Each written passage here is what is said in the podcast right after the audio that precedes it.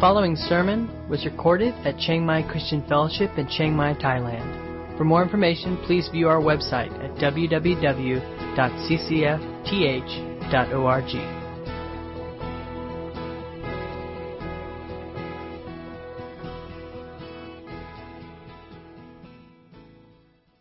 Things we could we could have done better, right? Now I want to ask you to raise your hand, but uh, probably most of us would go, you know, there were some things I could have done better. Maybe some things I could have done a lot better. Maybe some things I would like to tweak or modify. And it's important to reflect and to think about that. And it's important to think as we enter into a new year, and we get to hit the reset button. What can we do differently this year to be the kind of people God wants us to be? And to be used by God uh, and in the way that He wants to use us and to, to really live all that God has for us in life. So uh, let's look at uh, 1 Corinthians chapter 9. Um, as we think about some setting some New Year's resolutions, some goals for how you can live life a little differently in the coming year. 1 Corinthians chapter 9, starting in verse 23 uh, to the end of the chapter. I do it all for the sake of the gospel. You could say, I do everything for the sake of the gospel, that I may share with them in its blessings. Do you not know that in a race all the runners compete, but only one receives the prize? So, run that you may obtain it. Every athlete exercises self control in all things. They do it to receive a perishable wreath, but we an imperishable. So I do not run aimlessly. I do not box as one beating the air, but I discipline my body and keep it under control, lest after preaching to others, I myself should be disqualified. Uh, very familiar passage, perhaps, um, and it's a great passage to talk about goal setting. Um, and in this passage, Paul gives us some help in how to do this. And the first thing that he talks about is he says, to do this well, you need to have several things. And the first thing you need to do is you need to have the right incentive. Now, if you're honest, again, I want to I want to ask you to raise your hands. But if you're honest, do a lot of you did you get like did you try setting resolutions way back a long time ago, but you kind of gave up because it never worked, right? That's that's mostly my experience. I would have these great goals, these great resolutions, and I would do good for about the first four days of January, you know. And then it would get very sporadic, and usually by the end of January, I couldn't even remember what I had resolved. And maybe that's why uh, some of us have kind of given up on the practice. We feel like, well, just really doesn't work. But one of the th- things that Paul understood is that for this to really work, you've got to have the right incentive. And that's really what he's talking about here. He says, Don't you know that in a race all the runners run, but only one receives the prize? So run to win that prize. Uh, now, um, Paul picked this, uh, this example because Corinth, which is who he was writing this letter to, Corinth was the host place for the Isthmian Games. Uh, and it was the largest athletic sporting event in the Roman world next to the Olympics. The only thing bigger would have been the Olympics. Uh, but it was a big deal, and every two years they would uh, athletes would come, kind of like in modern day, athletes would come from all over the Roman Empire to Corinth to, to compete in these various games. And uh, these were serious athletes, okay, much less today. These were professional athletes who devoted their life to their sport and to doing their best. And it was a big deal to win. They didn't travel and leave their homes and all over the Roman Empire to come to Corinth to compete in these games just for a good workout, right? I know some of you run. Ryan, you know, ran the Chiang Mai Marathon last week. Did, where is Ryan? Did you run to win or just to finish? The week before he won, so he probably had a great hope. So the week before he ran another marathon, he won in his age division. Way to go, Ryan! So I, maybe in the Chiang Mai Marathon, he was thinking, "Oh yeah, I can see, I can taste victory." Right? Um, but a lot of us exercise just for the sake of exercise. But these guys were not the, the, in that class. These were guys serious, and they wanted to win. And so um, uh, that was what motivated them, right? They were competing to win. And Paul says that in order to do that, because in those games, just like in modern day Olympics, everybody in the Olympics doesn't get a gold medal, right? You got to beat everybody else to get the prize. And that's what Paul says. He says only one wins. Only one wins the, the trophy. So uh, he says, therefore, every athlete, in verse 25, he says, every athlete exercises uh, great self control in all things. So what would happen is these athletes would come to Corinth uh, a month or two before the games, and uh, they would just fill the city, and they would come and they would be working out. So the Corinthians got to see this live and firsthand, and these athletes would come and they would finish off their their final training actually in Corinth, and they would be you know, finding some temple to run stairs up and down, or they would be, you know, I don't know, lifting columns of rock. I don't know how they worked out back then. Running on the beach or up mountains. They were they were serious, and, and the Corinthians would see these guys who trained very hard and they exercised great self control, discipline, because they wanted to win that prize. And so they worked very hard and they sacrificed and they disciplined. The word there, they exercised self control, really has the idea of of denying yourself uh, anything and everything in order to win. Right? So these guys would make great sacrifices, and not only did they, you know, train hard, but they would they would be on very special diets, and they would abstain from drinking alcohol. They would not go out at night and party because they knew only one gets the prize, and they wanted to be the one, right? And so, uh, if, uh, if you want, in the, the principle Paul's teaching here is if you want a big prize, you have to be willing to make great sacrifice. Right? The greater, greater the reward, the greater the event, the greater the self-sacrifice and self-discipline required for you to be the one who wins. I'm reminded of a story of a, uh, an athlete, Meb, I can never say his last name, Meb Keflezighi. Uh, you say that ten times. Uh, he was a well-known, in fact, still is running in, in the Masters division. Uh, fled from great story. Fled from Eritrea in Africa. Uh, fled civil war when he was a boy with his family. Ended up in the United States. Uh, discovered that he was a pretty decent runner and started a running career. Uh, won three national champion uh, cross country championships in the U.S. Uh, was a uh, record holder in the U.S. for the 10,000 meters. Eventually went on and got the silver in the Olympics. Um, but in his biography that he wrote, he tells his, the story of how he met his wife. And uh, being Eritrean, he really, you know, their culture, he really wanted to meet an Eritrean girl to marry. And in America, there's just not, they're not like on every street corner, you know. You just don't find Eritrean eligible bachelorettes, you know. So he had uh, been at this gathering of Eritrean, and he met this beautiful young woman that really drew his attention. And uh, he was very interested in her, and he was a very quiet, bashful, shy guy. But somehow he managed to go up and talk to this girl. She was very excited to meet him and very interested in him as well. And so she invited him to a party uh, on the upcoming Friday night. I don't know if it was that night, but to this party, kind of as a date. And like this for an introvert, quiet, shy guy, this is like a dream come true. A beautiful girl that you like actually actually invites you, right? And if you're if you're a quiet introverted guy, you don't pass these opportunities by. This is a big deal because it'll never happen again the rest of your life, right? So so so here it is. This moment, this this beautiful girl is inviting him to this party, and you know what he says? He says, "Oh, I can't because I have to go on a training run the next day." Right? Okay, tip to guys: this is not what you tell a girl who you're interested in. And of course, she had no idea he was like this world class runner. He was actually training for the Olympics uh, and needed to, to run the qualifying event in, in the marathon, which he did, which he made it to the Olympics, got the silver medal. She didn't know that, right? So she just hears him saying, "Well, I have to go on a training run the next morning," right? Which for every girl that spells, "Oh, he's not interested in me," right? Okay. Well, thankfully, somehow they kind of got past that and uh, they, they did end up dating and, and getting married. But this is the kind of sacrifice a serious athlete makes, right?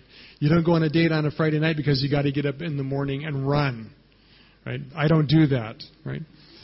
Not that serious, right? Um, so th- that's what Paul's talking about here. These these are guys who make serious sacrifices. Why? Because they have the right incentive, right? They know what they want. And they are serious about winning that prize. And so they will go to great lengths and make great sacrifices because they want that prize. And Paul goes on and he says in verse 24, Do you not know that in a race all runners run, but only one receives the prize? So run in a way that you may win. Every athlete exercises self control in all things. They do it to receive a perishable wreath, but we an imperishable. So, what, what, was the, what was the prize or the reward that they were running for? Well, what they would get if they won first place was not a gold medal, not a gold trophy, not a silver medal, not a silver trophy. What they would get was a pine wreath. Like we hang up, you know, at Christmas time, you know, the pine branches weaving together. Okay, that was their prize. A very perishable. And I would think, I mean, I would think really got kind of ripped off, right? You know, you go all this travel, you this hard, you run a marathon, you almost kill yourself, you win, and they hand you a dead tree. I'm thinking, you know, it's not worth it. But to them it was worth it because it was, uh, it symbolizes a moment of fame and glory, right? To say you are the best in the world and to hold up this dead pine tree, yay, I won, right? That was the prize. And Paul says, look, they would go to all that for a pine tree. We are running for an eternal, imperishable reward, right? we have a totally different incentive. And our incentive should be, what Paul's saying is, our incentive should be that much greater. Because we're not running for a dead pine tree and 15 minutes of fame and glory. We will get a prize that is imperishable, an eternal reward in heaven. And just to be clear, Paul here is not talking about the reward of salvation. Right? He's not saying that if we run the race well, we will earn you know, eternal life. He's not talking about that here. He's talking about something in addition to or beyond eternal life. We'll talk about that in a minute. But it's a reward. It's, it's the, the rewards of a life lived well. And Paul doesn't explain what they are, and uh, we could speculate. There's other passages that talk about what it is. Let's just say this: it's like the like the like the runners in the real world get a few minutes of fame and glory. The reward we get will be like that. It will be fame and glory. It will be honor, but it will be an honor that never disappears or goes away. Okay. Now, just to, just just illustrate this, okay, can anybody tell me who won, you know, the, the women's figure skating in 1976? I don't know. I don't know. You could t- you could you could guess. I wouldn't know if you're right or wrong. The point is, they are forgotten. They are forgotten, right? The reward that Jesus has for you is eternal. It's eternal, right? So what Paul's saying here is, is um, this is our incentive. And you might be saying, well, yeah, but you know, I got kind of a late start. I've never been like spiritually brilliant. And you know, I've got to compete against guys like Billy Graham. Who's going to beat Billy Graham, right? Or or Paul for that matter. You know, so pretty much I feel like I'm out of the race already. Well, the good news is that Paul is not saying here that there's only one person who receives the eternal reward. Said that's true on earth. In a real race on earth, they have to work hard because only one gets the prize. But we run a different kind of race. And the race we run is ultimately uniquely our own race. And so, uh, running well means that you are you know a, a field of one, and and uh, God calls us to uh, fulfill His call and purpose for our life. Okay, that's how we win. We win the prize by fulfilling God's call and purpose for our life, and it's unique to you. Right? So I don't have to outdo Billy Graham, or you know any other character, the Apostle Paul or Barnabas or you know whoever. Uh, I don't have to preach better than you know, whoever. I don't have to win more people to Jesus than, right? It's not about that. It's about living the life that God called you to live uh, and, and doing it well. And if you do it well, there's a prize for you. Uh, you just don't, just as long as you don't get disqualified. And Paul says later that you can get disqualified. You can miss the reward, uh, not salvation, but the reward that goes with it. So the main point is this the only way you can be disciplined enough, the only way you can do what's going to be necessary to win the reward, um, is if the incentive is big enough. Athletes do it for a pine branch. How much more should we be willing to work and labor and strive for the eternal reward that God has for us? Um, so much more is at stake. So, so Paul's point is that we should have great incentive if we have an eternal perspective on what our life is about. That our life is about more than just here and now. And that what happened in 2015, uh, what went well, some of that has eternal impact. Right? What we hope to see happen in 2016, if we do it well, if we're faithful, if we do what God calls us to, it can have eternal impact, eternal reward. So that's our incentive. Um, second thing, we need to have the right plan. Right? Uh, once we have our, our incentive in place, we need to we need to know what our plan is for the race we're running. Um, and to, to know that, we need to know what, it, what is the race we're running, right? What event are we signed up for? Uh, because how we train and prepare has a lot to do with the event we're, we're, we're planning to run. Um, to put it again in sports kind of track and field terms, are you preparing for a marathon or to throw the shot put? And I'm telling you, the way you train for those two events is very different. Okay, shot putters can throw marathon runners, right? And that's kind of the difference. Uh, and it's a good thing that the, the run, marathon runners can run, run far because shot put runners are only good for about 10 yards, right? So as long as they got a 10 yard head start, the, the marathon runner can escape getting thrown by the shot put thrower. Right? Um, and they train very differently, very, very differently. So, what is the race we're running, and, and how do we prepare for it? Paul says in verse 26, I do not run aimlessly. I do not box as one beating the air. In other words, Paul says, I know what my race is about. I, I know why I'm running, and I, I do it with great goal and purpose and direction. It's not aimless. There's an aim to what I am doing, and I know what it is. I know what my mission is. Uh, he says, I don't box as one beating the air. He says, I'm not just pretending. I'm not just going through the motions of some kind of activity that seems spiritual or religious. He says, No, I have, I have a, a focus and a purpose to what I am about. So, what was that focus or that purpose? What is the goal for which Paul was living his life? Well, he tells us, in fact, he's been telling us in the passage before this. We didn't read it all, but he sums it up in verse 23. He says this I do everything for the sake of the gospel. That's his goal. He says, I do everything for the sake of the gospel that I may share with them in its blessings. Okay? That was Paul's life.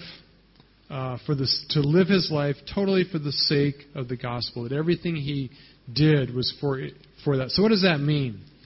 Well, first it means that our whole life is being shaped and transformed by the outworking of the gospel. Right? It means that the gospel becomes the life-changing power and force in our life.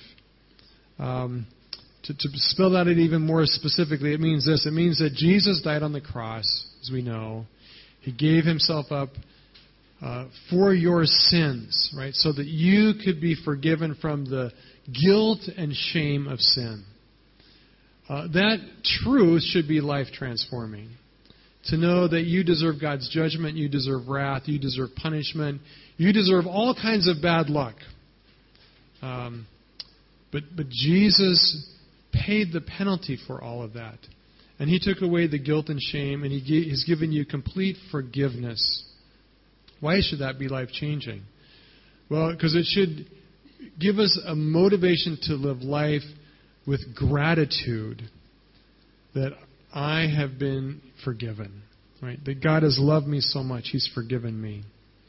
Uh, beyond that, uh, it should be life changing to know the price that God paid to, to give us forgiveness, right? He gave His own Son. Jesus gave up His own life. It was an enormous, at enormous expense that God showed His love for us. There's something life changing about that. If we really get it, God loves you that much, right? And that should change our life. It should change how we view ourselves and where I, our identity comes from. Beyond that, the gospel transforms, transforms us because in the cross, Jesus not only paid for the penalty of our sin, but he conquered sin and death. And Scripture tells us that we now have a power to live life not under the bondage or captivity of sin, but we can now live life without being pulled into all the junk and addictions and sin that's controlled and dominated our life. So we have a freedom now to live a new and different kind of life. Uh, Paul says it this way in Romans 8 For God has done what the law could not do by sending his own Son in the likeness of sinful flesh and for sin. He condemned sin in the flesh. Right? So Jesus condemned sin in the flesh in order that the righteous requirements of the law might be fulfilled in us who walk not according to the flesh, but according to the Spirit. So, to, to live our life for the sake of the gospel means that daily we are being transformed by the work of the cross, right? By the work of forgiveness and His love and His grace. It's changing us to be more and more like Him. Right? That's the first thing it means to live our life for the sake of the gospel. Secondly, it means that we're committed, we are on a mission to proclaim that message to those who have never heard and to help those who have heard and received it to uh, come under its power and influence. And so, so we have a mission. That was Paul's mission to tell people the good news about Jesus and to help them apply its truth to their everyday life. And he said, That's what I live for. And he says, I do everything for the sake of the gospel. And in the context here, he's talking about um, making sacrifices, about giving things up, about uh, pouring out his life in service to others for the sake of the gospel. Um, so, so the goal of the race is to is to win the eternal rewards of a life lived fully for the sake of the gospel. But but here's the thing. Uh, training is not the same as racing, right? Every athlete knows that, and that's kind of at the heart of Paul's illustration here training is not the same as racing, right? So, in other words, if a guy wants to, to be a boxer, one way to do this would be to just go into every bar and find every drunk guy you can and pick a fight with anybody who'll fight you, right? And just, you know, just fight all the time, right? Um, but if you actually follow boxing, you know that that's not how any boxer trains, right? That's just a way to get beat up a lot, actually, right? Um, instead, they do other things besides box. They lift weights and they jump rope and they practice speed and agility tests and they do crazy numbers of upside down sit ups and other stuff, right? To train and develop their bodies, right? To be fit and in shape and prepared so that when they get into the ring and they put on the gloves and they fight, right? They've trained and conditioned their body to respond and to be ready. Right? Same thing. Same thing's true for somebody running a marathon. If you want to train for a marathon, you don't go out and run a marathon every morning before breakfast, right? Uh, all that will do is kill you, right? Because after about five days of that, you're done. You're just done, right? No, they train. They have a training plan and strategy, right?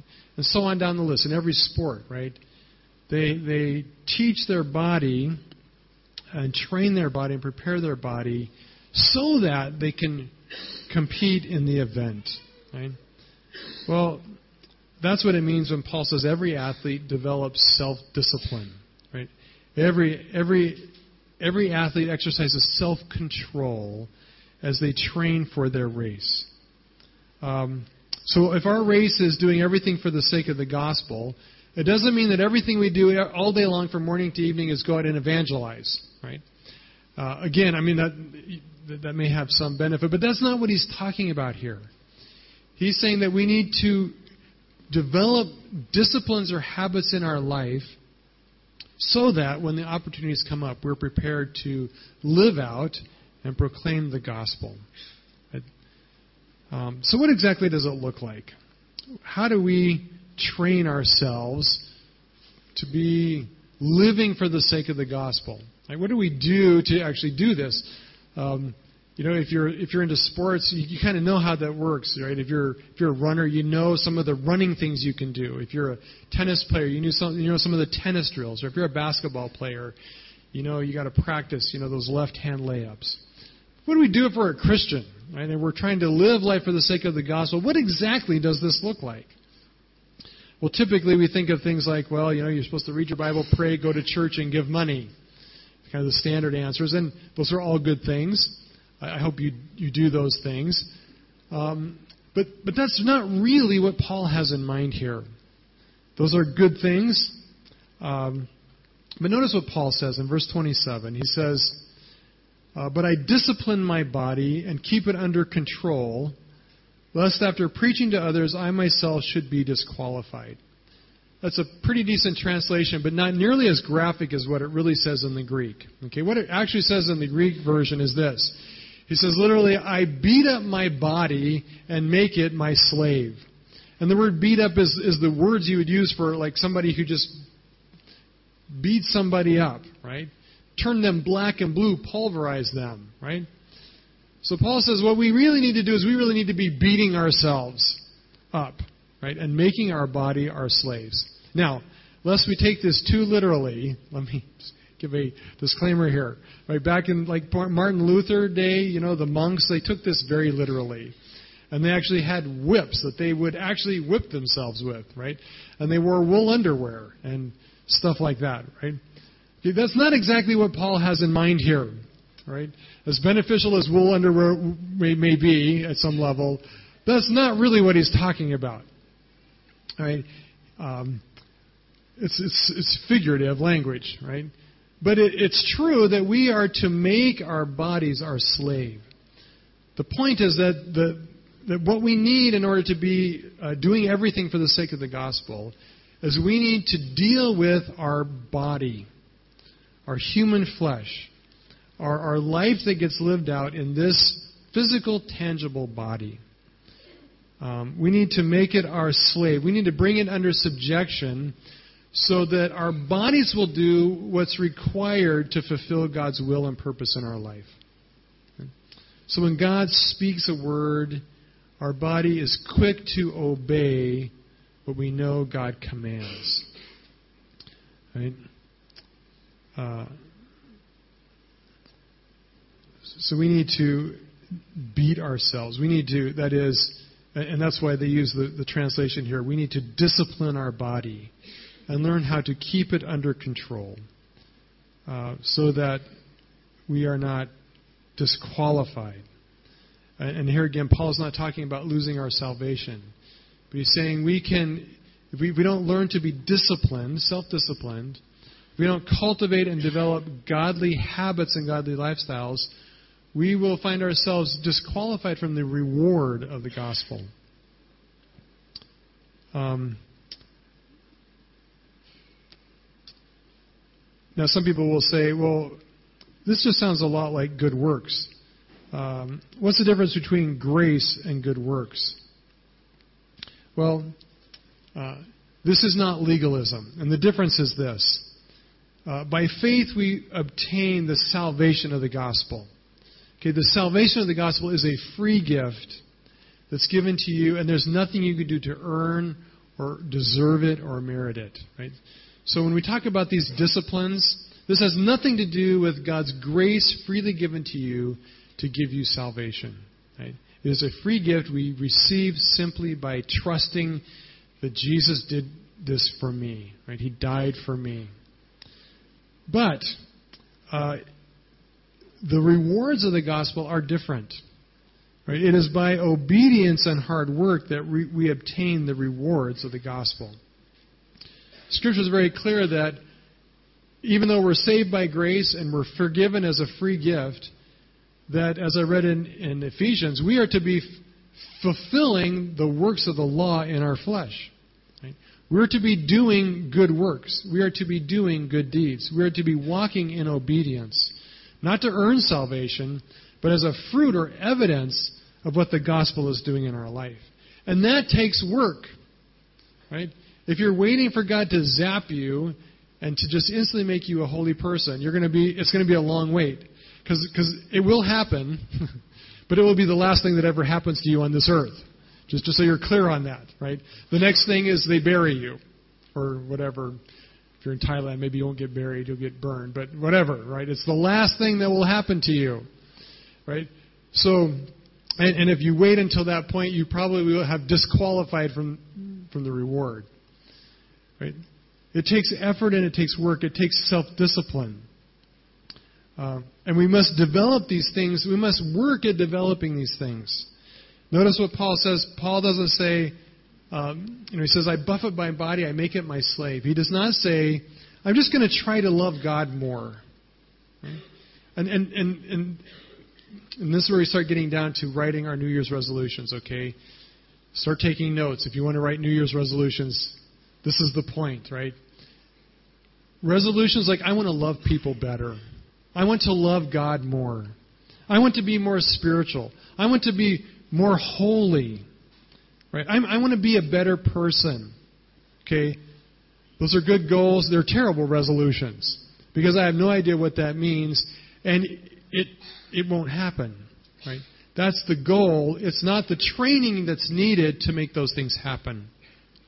It's a question we got to ask. If I'm going to love people more, if I'm going to love God more, if I'm going to worship Him more, if I'm going to have a life that's filled with holiness, how do I train for that? Right? What are the habits or disciplines I need to put into my life so that those things will, will develop and will come. Right? And that's what Paul's talking about here. That's why he says we need to discipline our body. We need to train our bodies in the work of obedience. All right? So, what does that look like? Well, to help us do that, um, I have a, an idea. It's just an idea. It's a suggestion. I'm not telling you what to do. Okay, one of those people who says, Don't ever tell me what to do. I'm not telling you what to do. It's just an idea. Right? Instead of making a New Year's resolution for something you're going to do for a whole year, I would like to suggest that you commit to a 30 day challenge. Right? Because what I found in my own life is that it's a lot easier to try something for 30 days, uh, but to be serious about it for those 30 days, than to try to you know do something for a year or for the rest of your life. Right?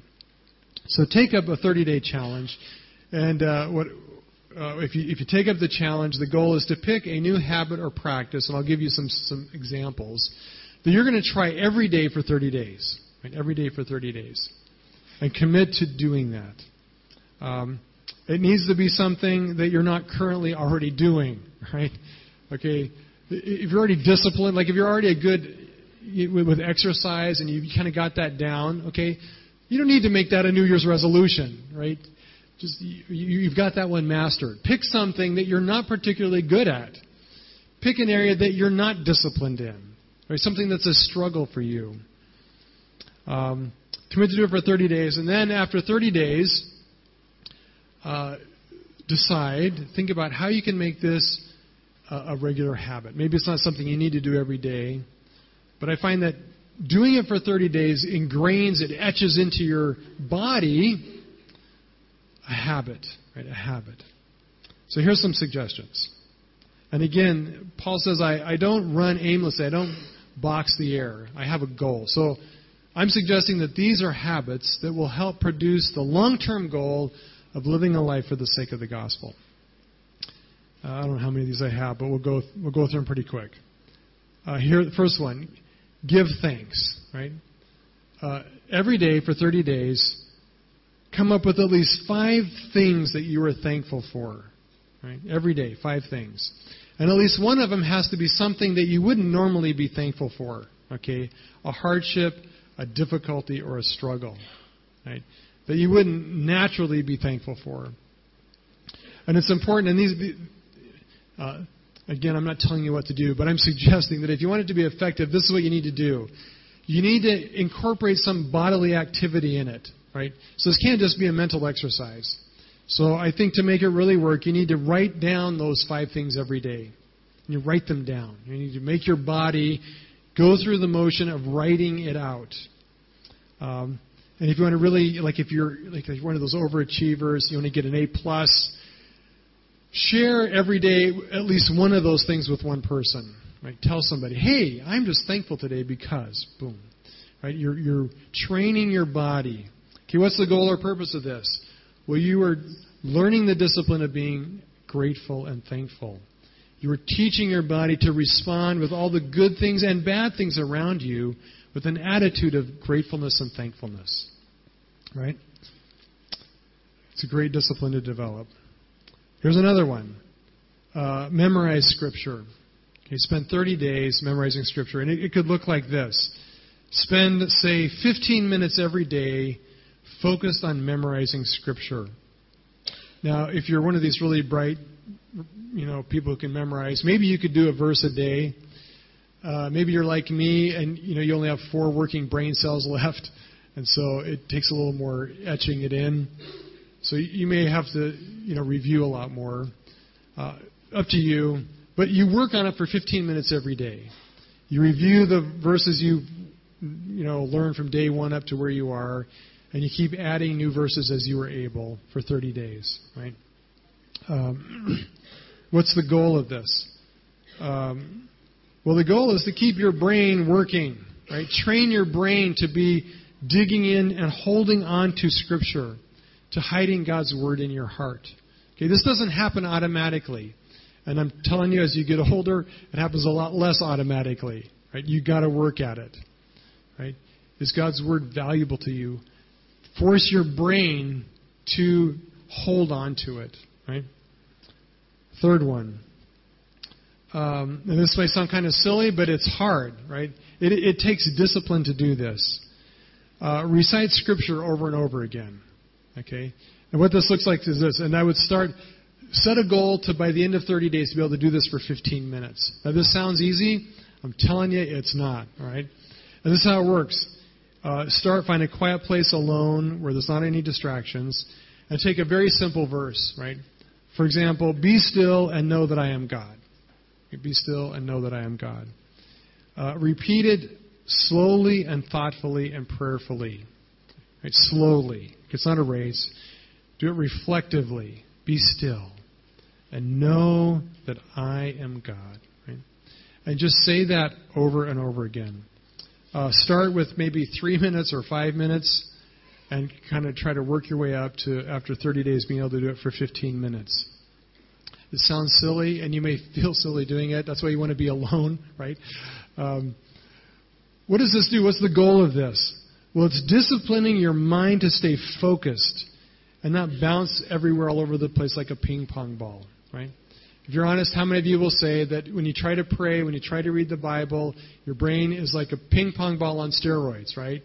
And you can focus on something for about 12 seconds, and that's your, your limit. See, and you know, people think they're ADD, and maybe they are ADD, maybe they need drugs, I don't know. But honestly, what they need really is to train and discipline your mind to stay focused, right?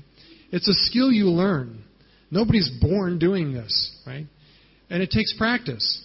But you can do this, right? And you can, uh, with practice, you can learn to focus your mind.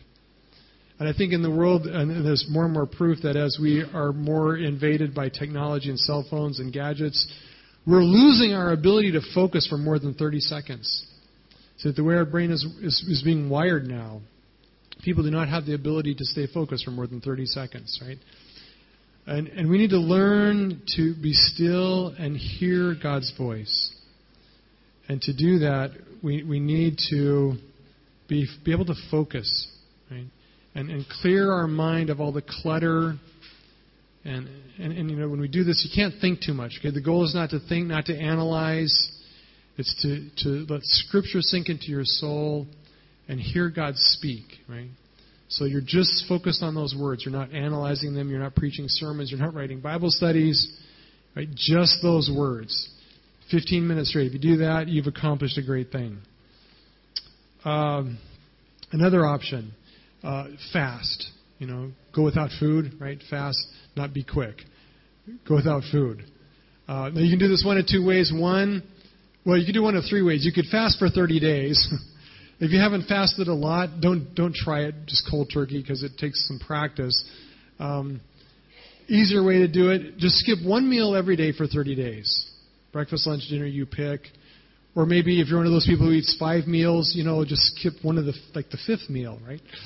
Um, Uh, another way to do it is to uh, fast two or three meals in one day, right? So then you wouldn't do it every every day. You do it maybe four times in a month, right? Uh, the goal is to train our body not to control us with its cravings and desires, right? To to learn to tell our body, I don't care if you're hungry, get over it, right? We're not eating today. Move on, right?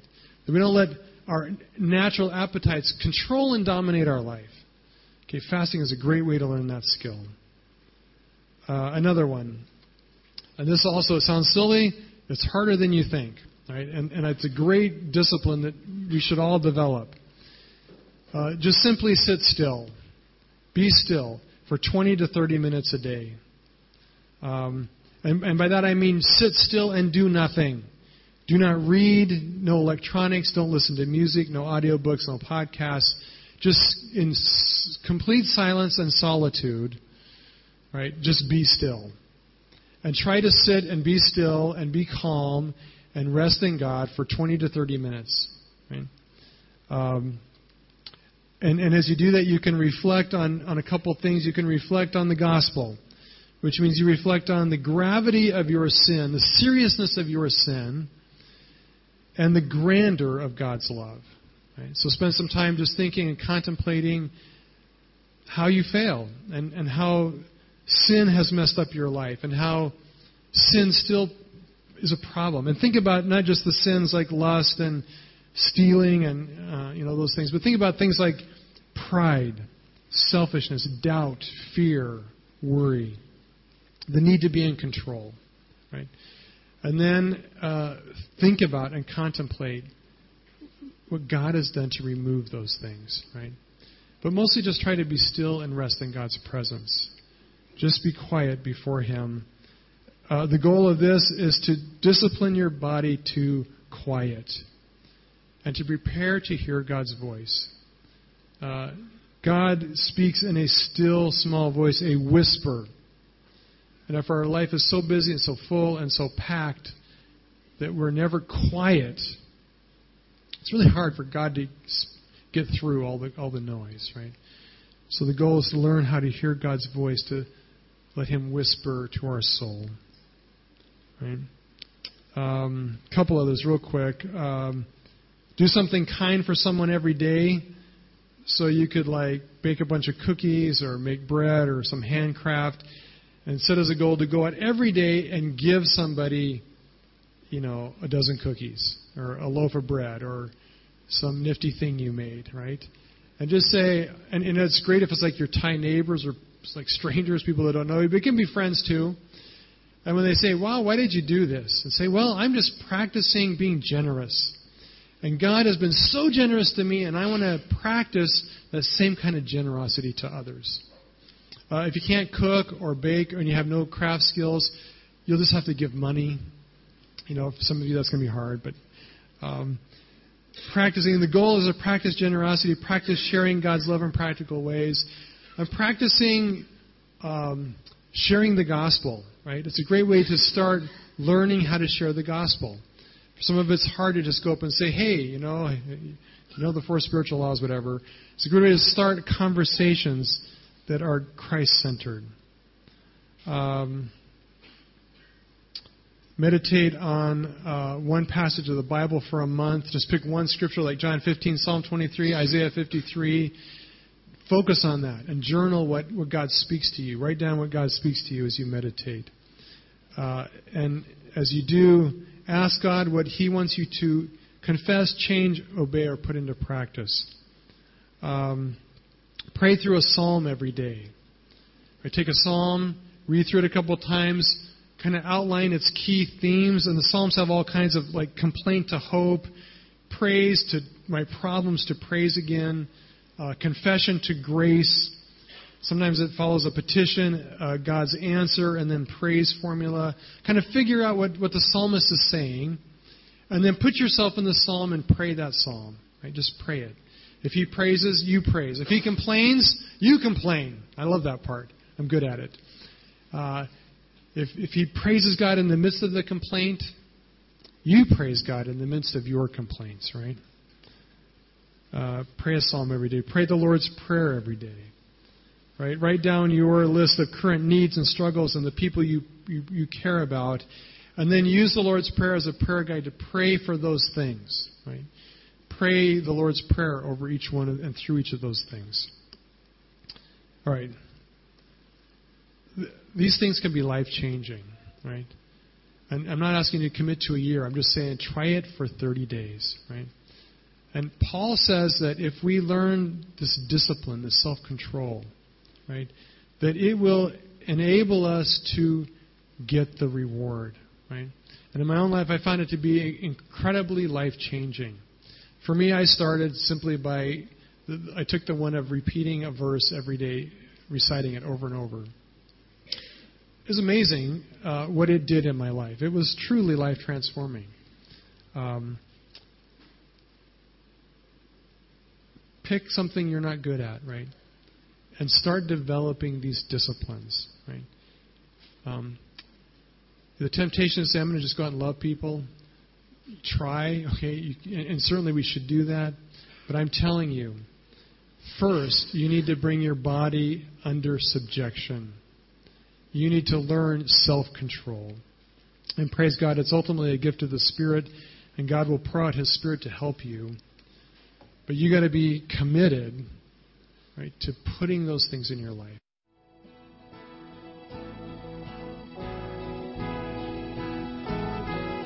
You've been listening to a sermon recorded at Chiang Mai Christian Fellowship in Chiang Mai, Thailand. For more information, please view our website at www.ccfth.org.